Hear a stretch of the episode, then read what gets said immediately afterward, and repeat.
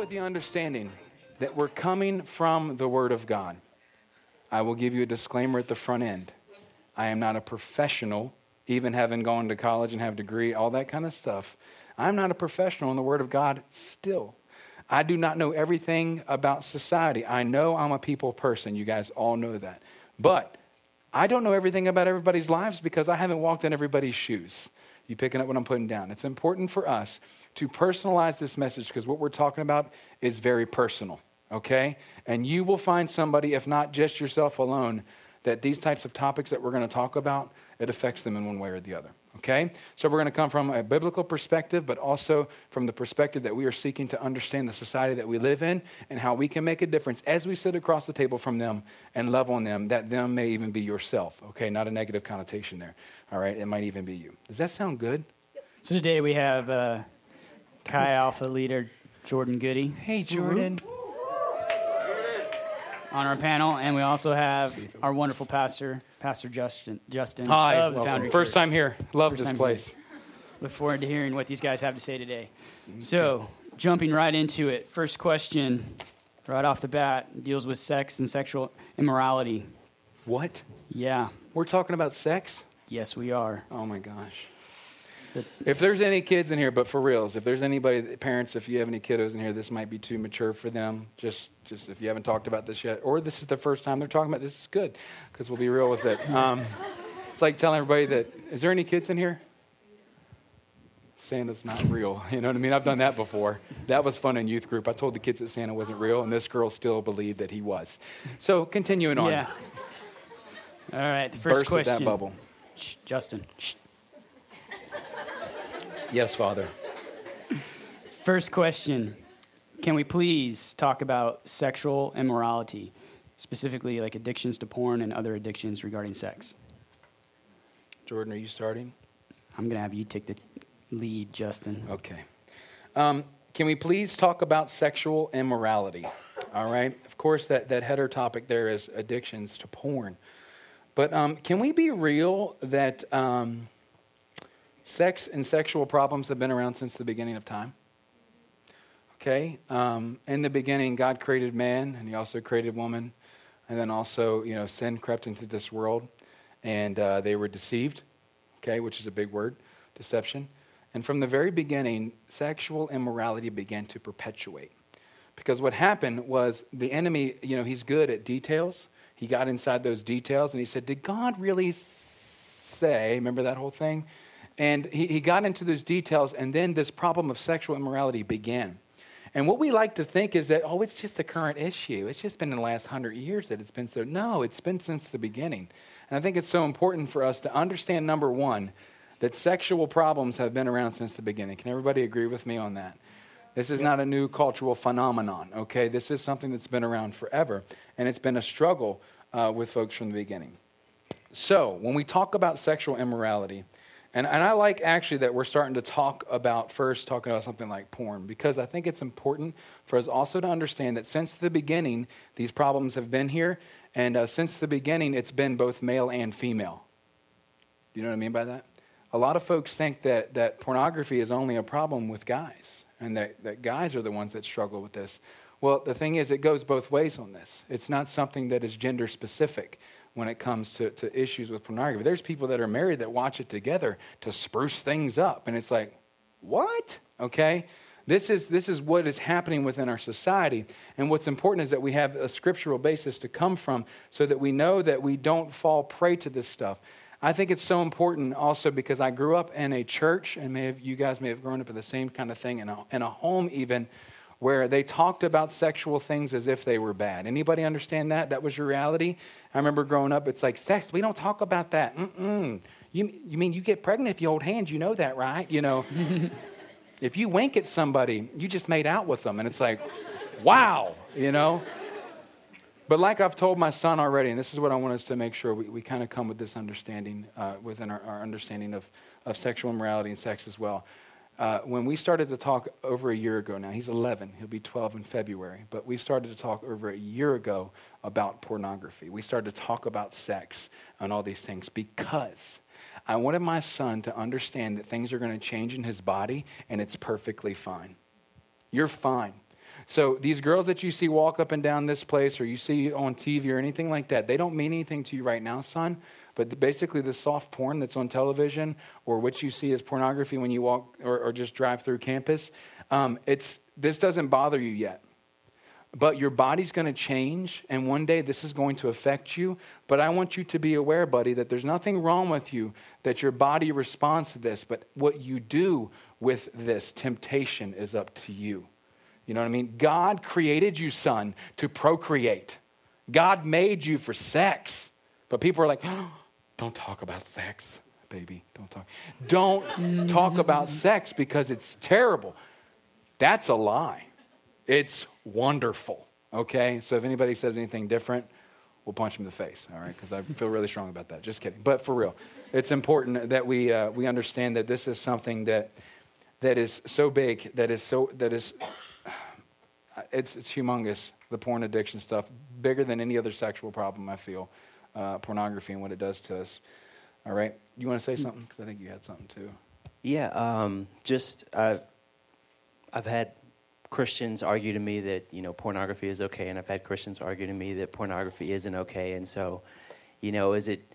I've had people argue to me that oh yeah, well I, I use pornography to not give in to other temptations. Um, mm. I, I use it to grow spiritually, and that makes sense. For a while, for, for a while, I was like, oh, I guess like yeah, I guess I could make sense, but it, it just doesn't work like that. And I didn't want to add too much. Um, what Justin said was really good. Just and thinking about pornography, pornography. It so what your body does when when we look at pornography is it releases two chemicals, and these uh, one is oxytocin and the other one is um, oxytocin, and the other one is vasopressin.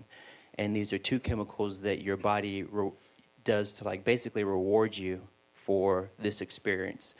But they're also known within the scientific community as the bonding agents within your body because they bond you really for life to the thing that you are like getting into or, or who it is you're getting into through whatever media, media you're using. And so when you look at that, when you look at it that way, like it's like I look, I think about my wife Katie, and it's it really is like I am committing adultery. It's not like mm-hmm. oh yeah, I'm just I'm just doing this thing, but it's like it's not real or it's virtual. Yeah. It, it, really is like that. That's why the Bible says what it says. Where, and I think Justin's going to read it in a few minutes. But um, a few other scriptures is uh, on just the Bible kind of talking about this is Genesis two twenty. Genesis two twenty four. Therefore, a man shall leave his father and his mother and hold fast to his wife, and they shall become one flesh. Flesh, hold fast to his wife, or a woman hold fast to her husband that they would be like the apple of your eye. They would be your mm. greatest desire.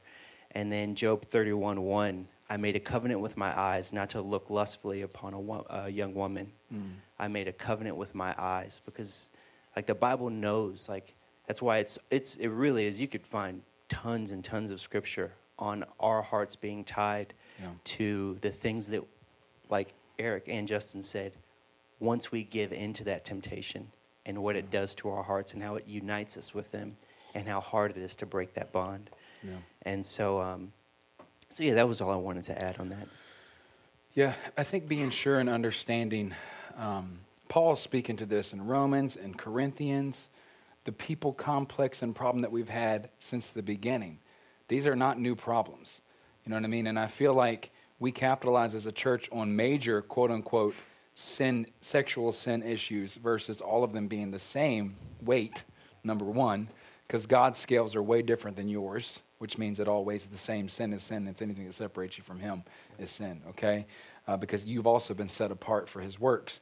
But it's an understanding, like Paul speaking even in Romans 6, that you were slaves to impurity and lawlessness, but now you're a slave to righteousness. And the thing is, he's talking about how this stuff will enslave you. It will. You will be a slave to sexual sin and sexual addiction and sexual impurity. It, it enslaves you like none other. Why, though? Because it's so dang good. It makes sense. Why wouldn't the enemy attack the one thing that God gave us that's absolutely amazing? That's why we struggle like we do, because this was God's idea. So just, you know, it's, uh, it's addictive, it's destructive, what it does to you. You guys know this as far as if you, if you know of someone in your mind, again, that you have in your mind's eye um, that has been through this, but there's steps to victory. That's what's so important that you understand that there's a way out. No temptation has seized you, has overtaken you beyond what is common to man, okay? It's common, but he always provides a way out. Paul's speaking in Corinthians there as well. He always provides a way out. So it's an understanding that you confess your sin to God. You know, it's so important. 1 John 1 9, confess those sins, okay? But then ask God to cleanse you, to renew you, to transform your mind. You see that Romans 12. And then ask Him also to fill your mind, to refill it with things that are good, pleasurable, lovely. You see what I mean? That are filled with joy. Philippians 4 8, Paul speaking. Again, Paul spoke to cultural issues with the heart of God, okay? Uh, but then learn to possess your body in holiness, 1 Thessalonians 4. That your body, think about it, your body is God's for His work. How can you do that if you have STDs that are killing you? You see what I mean by this? We don't connect the dots in the natural as to what can happen. How can you do this if, if your, your opportunities may have been cut short by, by pregnancy uh, when you're in a teenager? You see what I mean by this? This is the things that we have to think about in the practical, but God wants you to preserve your body for Him and His work. The proper meaning of sex. Understand that and rely on your spouse alone to meet that need. 1 Corinthians 7. Listen, your spouse will never be able to fulfill you if you live in a fantasy world of pornography. It's all fake. They paid good money for those. You know what I'm saying by this? It's not real life. My wife's body, three kids later, is the prettiest thing I've ever seen because I don't taint it with anything else. Have I struggled when I grew up? Absolutely. Exposed to pornography at 10 years old, and it was encouraged. First, like graphic film about 12 years old at my buddy's house when his parents weren't home. Did it wreck me? Then, yes. Now, no. But it was funny because I watched the enemy say that this is how I will take him out if I can. Because the enemy mm. saw, remember, you know this, that, that, that we have plans that God has given us. He's going to be 37 years old. There's going to be this church called the Foundry that's going to be in Morgantown where he's going to be able to speak about real things. If I mess him up now, he won't get there. But God's plans are better, okay? So realize that when you walk in the Spirit, you will not fulfill the lust of the flesh, Galatians 5. Take practical steps. If you got to kill Facebook in your life to stop looking at porn, get rid of it. If you got to get rid of your phone and, and all of the stuff that it takes, take practical steps. All right? That's the key. All right. Hashtag good. church. Yeah, good job, Justin. All right. Uh, moving on to the second question, and it's regard to gender. How do we how do we respond to this gender rev- revolution practically? Jordan? I think you, yeah, remember you started better with that. Yeah. Um,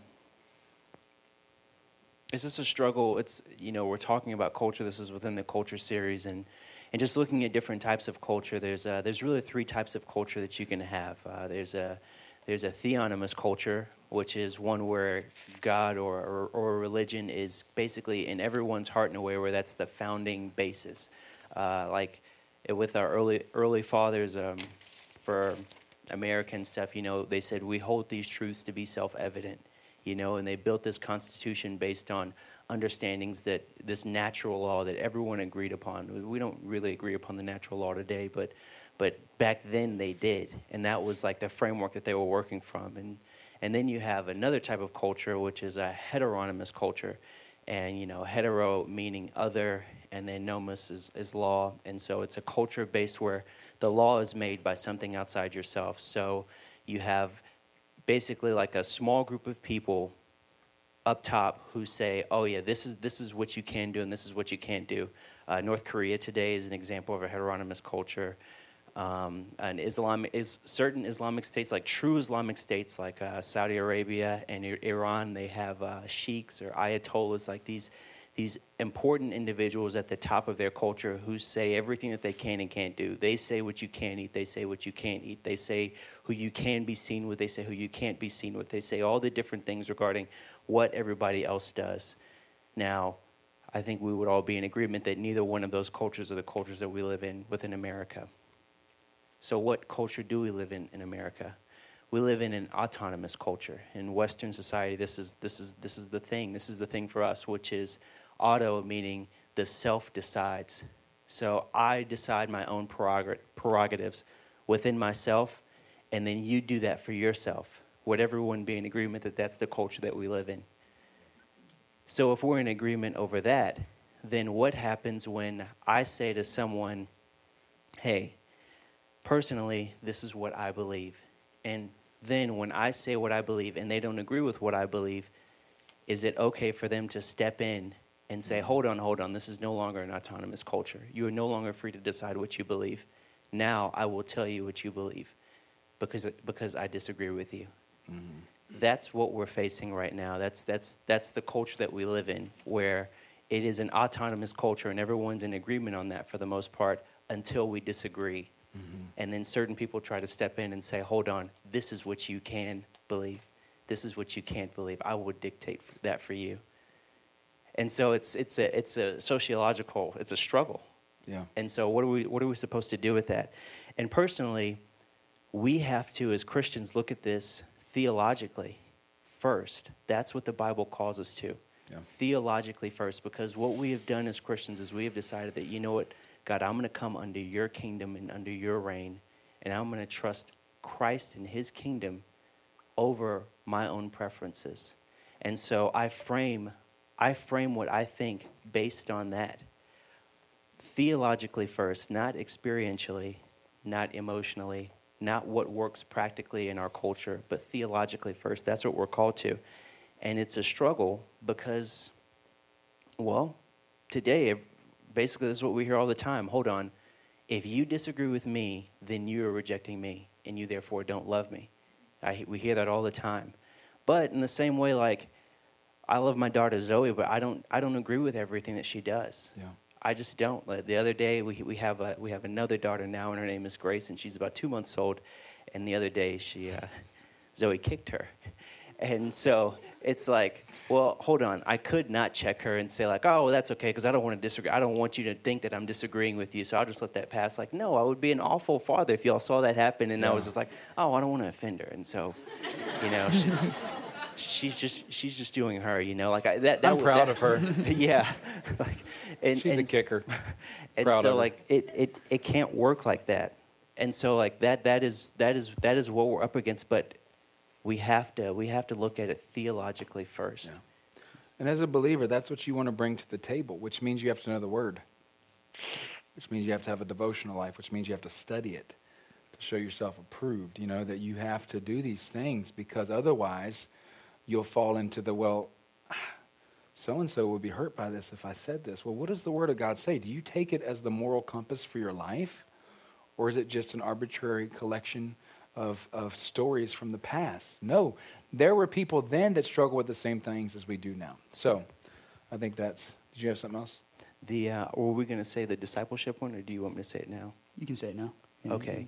So another another question we have we had uh, with this was so how do you disciple people in this um, gender revolution, and that th- this is always a funny topic. Just all of what we're talking about today because you're really never going to please either side because mm. as Christians we're really called to kind of be in this tension where yeah. we have these convictions that we stand by, but we're also not meant to like we don't go and force the world like we don't go and turn this into a heteronomous culture in a sense. Like yeah. we're we're called to love, and so like, what does discipleship look like?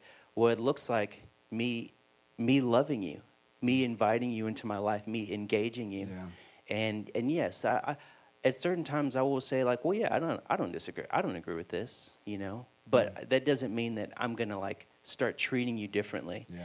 And we um, you know, we, we say it as like legalism is when you try to be the Holy Spirit for other people. Yep and you try to force them into changing. You try to force them into what they should and shouldn't do.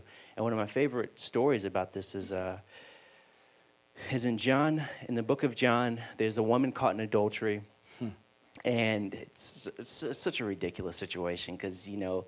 There, it's basically they have a huge festival festival going on, and hundreds of thousands of people have come into this one area, and it's basically like everybody's camping out. It's like a big camp out, like Woodstock. Yeah, Woodstock. Yeah, yeah great was, example. I was there. A very good. I didn't know you were that old. Oh, the later one, the 2000s. Oh, that one. Yeah, I 90s, forgot about that actually, one. I think it was 90s. They, they didn't have the right band, so I, I wasn't interested. But um, but No, you, you think about this whole situation, and so they catch this woman in adultery. They bring her in, and you know we don't know where the man is. They couldn't catch him; he was really fast. But you know, the, so we have this woman caught in adultery, and she's sitting there, and then the other Pharisees are like, they're like wanting to judge her in that moment, and then Jesus says, "Let he who is without sin cast the first stone."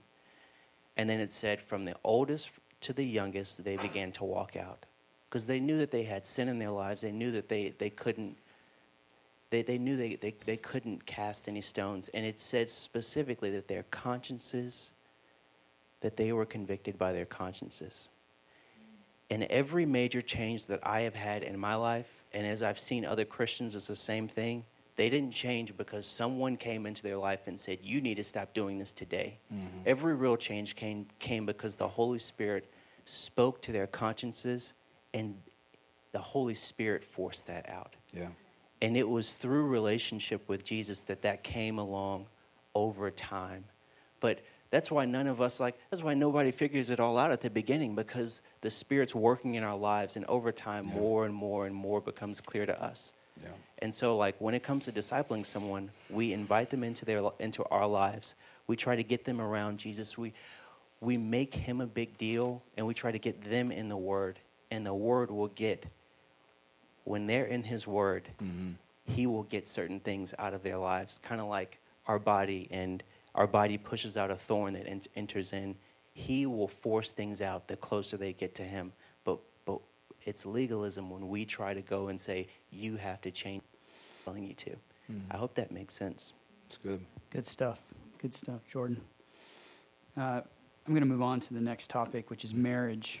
And there's two questions here, and I think they kind of come together as, as you guys are going to recap on them and, and answer them. Why do people not see the binding and serious nature of marriage? Is the first question. And the second question, how did the view of marriage change? And I think that ties into the, to the first there. Justin, can you comment on that? Yeah. Why do, not, why do people not see the binding and serious nature of marriage? Um, because mostly, in Jordan, you, you, might talk about this a little bit more, remember? I think you did in a good way in that way. Um, that uh, they, they look at it as a contract versus a covenant. I didn't say this in first service, but I think this is even better in this way. They look at marriage as, as, as a contract in that, okay, here's the terms that I'm going to sign to. Here's my prenup. I want to make sure I get the Bentley after we're done and also half of the house, at least the value. Uh, you can keep the couch. You know what I mean? Like, it's like, well, let's, let's come to terms on this beforehand. But marriage is a covenant before God. Jordan talked about it earlier. If, you've ever read the beginning of the Bible, and you probably do every time you start your one year reading plan, you always get through Genesis 1 and 2. You see, you see, you're like, I read it 47 times. Um, you see God's idea for marriage, right? You see God's idea where he, he made this man and he saw, like, man, I could totally do better. And he made a woman, okay? But he made this woman out of this man Took a bone. Yeah, whoa, man. Whoa, man, she's hot. Took the bone out, and then from that created her. And then all of a sudden, he's like, This is bone of my bone and flesh of my flesh. That's how I read it, at least. So Adam was pumped. he said, God made me a suitable helper. And God, we know this, if you're married and you have a wife, she's a way better helper than another dude is, okay? God made a woman for him as a suitable helper for reals, made a woman and said that you guys are one piece. You are, you are attached like flesh together. And that's why we leave and cleave, and I always say this in, in marital counts and premarital and sometimes post, that you're supposed to leave and cleave. Do you remember that? You became one flesh in this.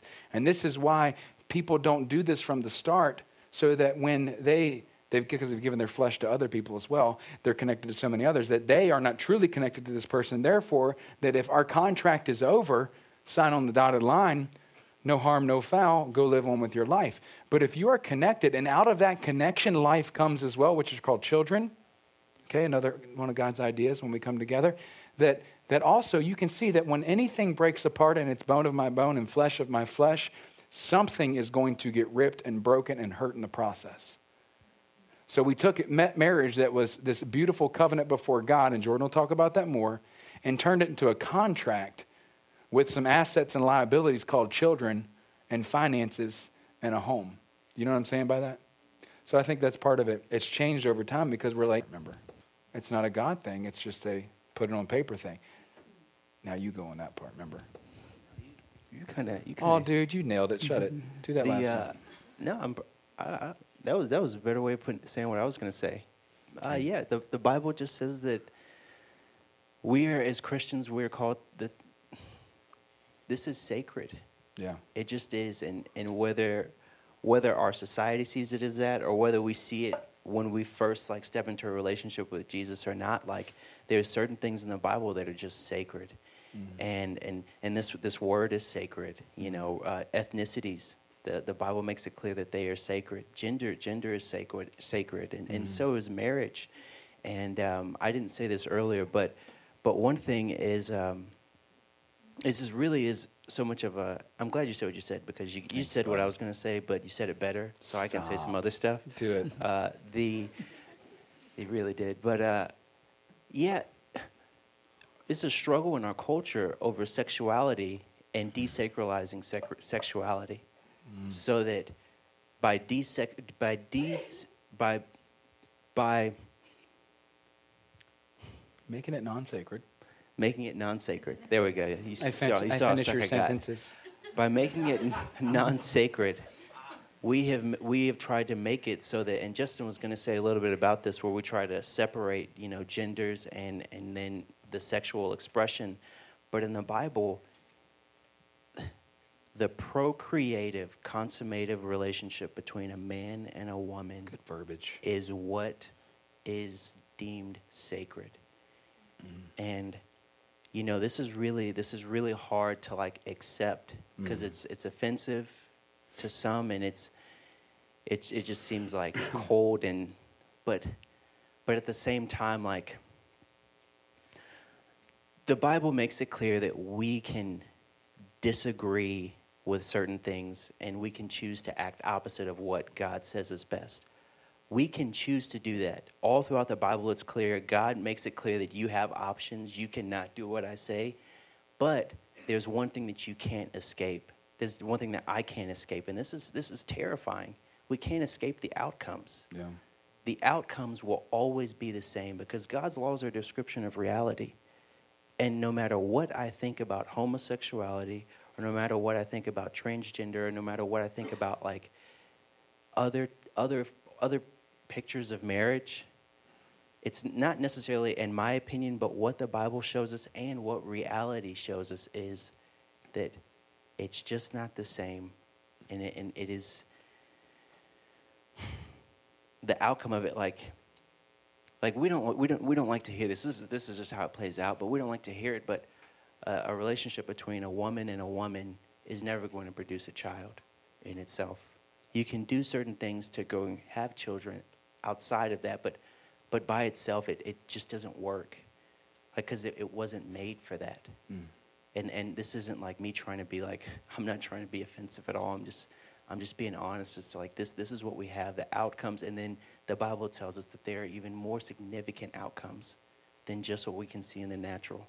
Between cr- procreation we can choose different things but but in the end the outcomes the outcomes are determined and they're significant and and god loves us and, and but we do have to stand before him one day and we have to talk with him through these things, the Mm. certain decisions that we've made in our lives and the outcomes that those decisions bring. I hope that makes sense. Yeah. But it is a struggle over sacredness. Mhm. And the Bible says that just because we want to desacralize um, the sexual relationships and just make them where, oh, yeah, I just choose to have sex, like it is much deeper Yeah. than just choosing to have sex with someone. Yeah. In fact, many of us know this. Like, many of us know that as much as we try to make it where it's not sacred, our hearts seem to end up tied Yeah. to that other person in a way that's terrifying, Yeah. And we and we can't escape that. Our consciences, they they don't lie to us. We know. I hope that makes sense. Yeah. That was that was heavy. Oh man, Justin, lift us up. You raised me up. But it's so true, Jordan. The thing is, we, we have to make sure that Scripture is our infallible guide, 2 Timothy 3 16, but also that 2 Timothy 4 3, that when our itching ears want to hear this, we still listen to truth. Don't surround yourself with people that are just going to support your argument. I don't do that as a pastor, meaning like when we create things, I'm like, where's the problems with this? Tell me where I'm wrong. Tell me what we can do better. You know what I'm saying? So even when you struggle with things like this and understanding gender, sexuality, homosexuality, because we're, we're, we're, we're, delving into the next and last part of this, um, uh, seek to con- consult the Word of God first, the spoken Word of God, and then also speak, uh, seek to hear the truth, like Katie said last week. You know what I mean? Um, that if, if the street preacher is offending you, maybe there's some truth in it. A little synopsis of that, a paraphrased version. So, yeah, I think it's important. I got a ton. If y'all want notes after this, please tell me. I'll email them to you because there's a ton of them. Only 13 pages. It, it won't be. I, won't I didn't study at Yeah, all. I, I didn't look at this at all. I, I would also like to add, uh, you know, this is, we really are like coming, if we just see this as we're coming under someone else's kingdom. And when you come under someone else's kingdom, I am a servant in the kingdom of Christ. So that means that I don't get to write the laws.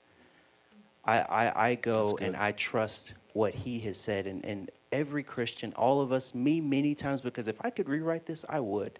Because it's not convenient. And it doesn't make you very popular. So true. But, but in saying that, um, we all have to ask ourselves this question Am I going to trust the Word of God even when I disagree with some parts of it? Am I going to trust this king instead of That's me good, being dude. king? Am I going to trust what he says about reality over what I think reality is? And that's really what it means to become a Christian. But Jesus tells us that when we trust him, that is where we find real life. Yeah. And that is where everybody else finds life around us as well. And so. How to work out trust in yourself? Pretty good. It went terrible. Precisely. was so bad. Yeah. Good, Doc, s- good stuff, guys. Good stuff. Uh, moving on to the next topic uh, same sex marriage, marriage equality. Uh, and the question is is, is it a disagreement with same sex marriage, marriage equality, bigoted or contrary to love? You already you spoke of this, Jordan, already, and you guys probably already got the gist of this. Is disagreement with same-sex marriage, marriage equality, bigoted and contrary to love. So I don't agree with you, and I'm a bigot. You don't agree with me, and you're right. Where's the? Uh, you you know what I'm saying by that? It's an understanding that disagreement with same-sex marriage. If you feel that scripturally as a believer, you're you're living out your faith because you believe, which that's that's all it takes to be saved is to believe. You realize that that you've placed your faith and trust in the King of this kingdom that Jordan's talking of, that that you believe that according to his mandates of Scripture. So therefore, you're just living according to what you believe and what you're even learning as you're going along, and not have it all figured out, and would take out certain things that just are uncomfortable and not fun to talk about, but you don't. You you you try to live by it. So I don't I don't think that that's fair. And is life fair? No, but you know what I'm saying by this. Someone, if you sit across the table from someone, might be yourself in the mirror, again, say, just because, you know, uh, I don't agree with you doesn't mean that I don't love you. Don't tell me. Don't you dare tell me that I don't love you because I know who I love, Yeah. right? Don't you dare. Uh, you're, you're making me mad now, kind of thing, right? Because I love you. You don't. I pray for you. I, I speak your name before God, the one I believe can change anything. You know that can that can part seas, that can bring limbs back, that can do. This is the God I serve. Okay, this is what I read that happened historically speaking, on the number one bestseller of all time, the Bible. So you know what I'm saying by this. I think it's just like putting that in the context and say, you know what, actually, you're bigoting me in this way um, because you're not allowing me to, to live out my faith. Hmm. You know, kind of thing. So, And uh, the next question, and I think this is uh, quite rele- relevant because I think in the current situation, and current culture, we all know someone or have friends that are in this situation. mhm. Uh, and the question is if a relative or friend is getting married and the ceremony is for a gay couple, knowing that this is contrary to the Word of God, as a Christian, do you attend the ceremony and reception? Even though they know where you stand on the issue, their hearts would be deeply hurt if you did not attend. Justin? yeah, I, I spoke to this first service. I'm going to speak to it as briefly as possible. Um, number one, spoken it to you. As knowing it is contrary to the Word of God, obviously you have a conviction about this. because the word has spoken it to you. God's spoken it to you. Number one. Okay, so listen to what God speaks to you. Okay. Number two, seek to understand others in that. I have a friend um, who was invited to a, a same sex marriage. And um, I was able to walk with this friend through the process on the outside, watching how this friend responded to this situation because I have never been touched by this in this way. It's never been at my front door, it's never come across my desk. And that, hey, Reverend Justin Myers, you're invited to a gay wedding. Do you want to come? It's going to be great. It's going to be a festival of friends. Like, that's never come across my desk yet, but I watched this person and how they responded. Okay? And I watched how they did not want to go and were convicted about it. But this person who, who the wedding was for was close to them. And they decided to go. And the reason why they went was so that they could be there for this person after the fact, meaning this person uh, and that marriage dissolved. And this person who went to the I'm being very vague on purpose. This person who went to the wedding was there for that person after the fact when things fell apart. And the thing is for us, a lot of times we're just catching the pieces versus putting pieces together. And if we, if we, you know, maybe, and you're to have to work this out. This is up to you because this is your life and you hold your convictions. Okay? It has not come across my desk yet. How will I respond? I don't know in this way because this is this. It depends because that person it was really a different situation. But for you, will you journey with someone through these struggles? Is the question. That's that's the question. I'm not I'm not permitting you or denying that you should go to, to a gay wedding at all. You're not celebrating this contractual agreement with the courthouse because you believe in the covenant of marriage that's depicted in God's word as a believer. Does that make sense? So it's not like you're at a celebration. You know what I mean? You're, you're, at, you're in a, a conundrum of life because you really want to support people through the hardest things of their lives, but you don't want to necessarily be there. That's the hard part. You see what I'm saying?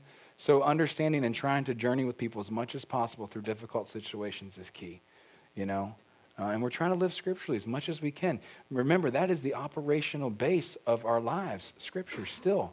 It's not dead and gone, it's still alive and well. Okay? Jesus lives on in us through his Spirit. So I think it's important that we come from that perspective. Jordan, do you have anything to add? No, no. Um, yeah, I guess me and Justin have talked about this uh, a few times, and I mean, we've this is this is basically him saying this as well. Uh, I it one one struggle we have with this whole thing, and Justin said it earlier, is that if we raise you know a sin above others and mm-hmm. say that's more of a sin or less of a sin, and so how I would approach this, or we both said how we would approach this is like if I knew someone was, if I had a friend who come to their wedding, I've, I've had, I have had friends who are alcoholics and they get married and they ask me to come to their wedding and I, I go to their wedding. I still pray for them. I, you know, like if they ever like have a serious conversation with me and want to know what I think about the alcoholism, I'm like, it really needs to stop now. It's gonna, it's gonna be destructive for your family and for mm-hmm. your, for your kids and stuff. But but at the same time, I'm, there's no reason. I, I, see no reason why I wouldn't go to their wedding because, like Justin said, like you're not celebrating the, the marriage as much as you're celebrating the person, and we're we're in the business of people and, and mm-hmm. fighting for people, and so personally, I feel like I could support someone while not agreeing with everything, mm-hmm. um, every decision that they make in their life, which I don't know if I've ever known anyone that I've agreed with every decision they've made in their lives. Mm-hmm. I haven't agreed with all my decisions. Yeah. it's just it's it's uncharted territory, and the thing is, I think you tread very lightly, meaning that go right to the Word and say, Holy Spirit, convict me of, of, of what I need to do right now, because Holy Spirit's convictions stick. Man's influence doesn't. Y'all can hear me even speak the word every Sunday, but if it's not the Holy Spirit speaking through me into you, it's not going to stick. It's just some funny guys sharing some stories. You know what I mean? So when it comes to these hard decisions that you have to make for yourself, because I'm not going to be with you every time, because we believe in the priesthood of believers, which means you are supposed to govern yourself in this way with the Lord's insight. That you don't have to ask me about every single decision in your life, that you should be reading the Word in such a way that you know it. And the Holy Spirit's alive and well in you and speaks to you. I'm not your daddy. You know what I mean by that? Yeah, y'all have to have that. That's, that's growth. That's discipleship. But, you know, we're not condoning And it's like, it's, it's you, meaning that you have to work this out and work with folks along the way. Okay? Does that sound good? This is the beginning and maybe the middle. Matt and Co., you guys can make your way up. This is the beginning and maybe the middle of some conversations that we need to have. And it's not done here. So if you want to talk more and have more questions and need prayer, even, uh, we're going to be here as we continue to worship just a little bit more. But make sure we're, we're, we're having the right heart towards folks because you will miss a divine opportunity to speak the word in due season in someone's life, a divine opportunity to speak truth because you may be more concerned about your feelings or your fears more than being a, an instrument of the Lord. Okay? So do me a favor, stand with me this morning. We're going to conclude with a, with a time of worship, and I believe that uh, this might be the end of a healing process for some today, but also maybe even, even the beginning because you've struggled. You felt like the Holy Spirit put his finger on some stuff in your life when we've talked today, or maybe even last week. You know what I mean? Listen, racism doesn't, uh, does not belong in the kingdom of God. Neither does homophobia. Are you with me? You know, that does not belong in the kingdom of God. Though you may not agree with things or understand things, that doesn't mean you don't talk about it. And especially that you don't listen about it, meaning you're asking the right questions and listening to folks, okay? You know, if you have any questions or want to talk any more with us, please do. We want to make sure that we're opening lines of communication, just like I do with my 10 year old son. Before this is a struggle, buddy, let's talk about porn because I don't want it to ever be one. Let's talk about God's idea and how He's going to bring you someone like your mama, like He did for me. Keep yourself pure, son, because I don't want you to be attached to anybody else. I want you to be attached to your wife. You don't have to know anybody else. All you have to know is your wife, bud. It's beautiful. It's great. You can do this. All right? I'm with you. I'll walk with you. Ask me anything. When you do that, when we do this with folks, we open up communication, we will be able to walk through anything together and we'll make it. All right? We can trust him. He's trustworthy. So I'm just going to pray. We're going to sing as a concluding time and just allow God's, God's Spirit to finish a work in you, all right? And if you want to pray for anything, we'll be up here with you as well, okay? All right, let us pray. Lord, we do thank you for this day. We thank you, Lord, that your Spirit is alive and well. God, that, that family talk like this is not remotely awkward, but exciting. Why? Because we love each other so much and because we love you, we can talk about anything. And that we can sit at the table with one another and say, This is where I'm struggling today. And then we can say, Well, let's see what the word has to say. And then let me share my heart with you. And then let's walk together. God, thank you for creating this church. Hmm. God, this was your idea. Not just the foundry, but the foundry family that's in it to change culture for you. God, we know why your people, the church, has been under attack since the beginning of time because this was your idea. You said the gates of hell will not prevail against it. The gates are trying, but we're going to keep going. We're not going to back down and be afraid of cultural issues. We're going to sit across the table from people that we don't understand and may not even like and may be afraid of to seek to understand this so they can see, God, your loving heart that's within us. What a privilege and honor to live right now in history. Thank you, Lord. Help us to understand, to number our days, the brevity of our days. Lord, help the work of our hands so that we can be your church in a better way. Thank you, Lord. Thank you, Lord. We love you so much, and we have an amazing opportunity to worship you.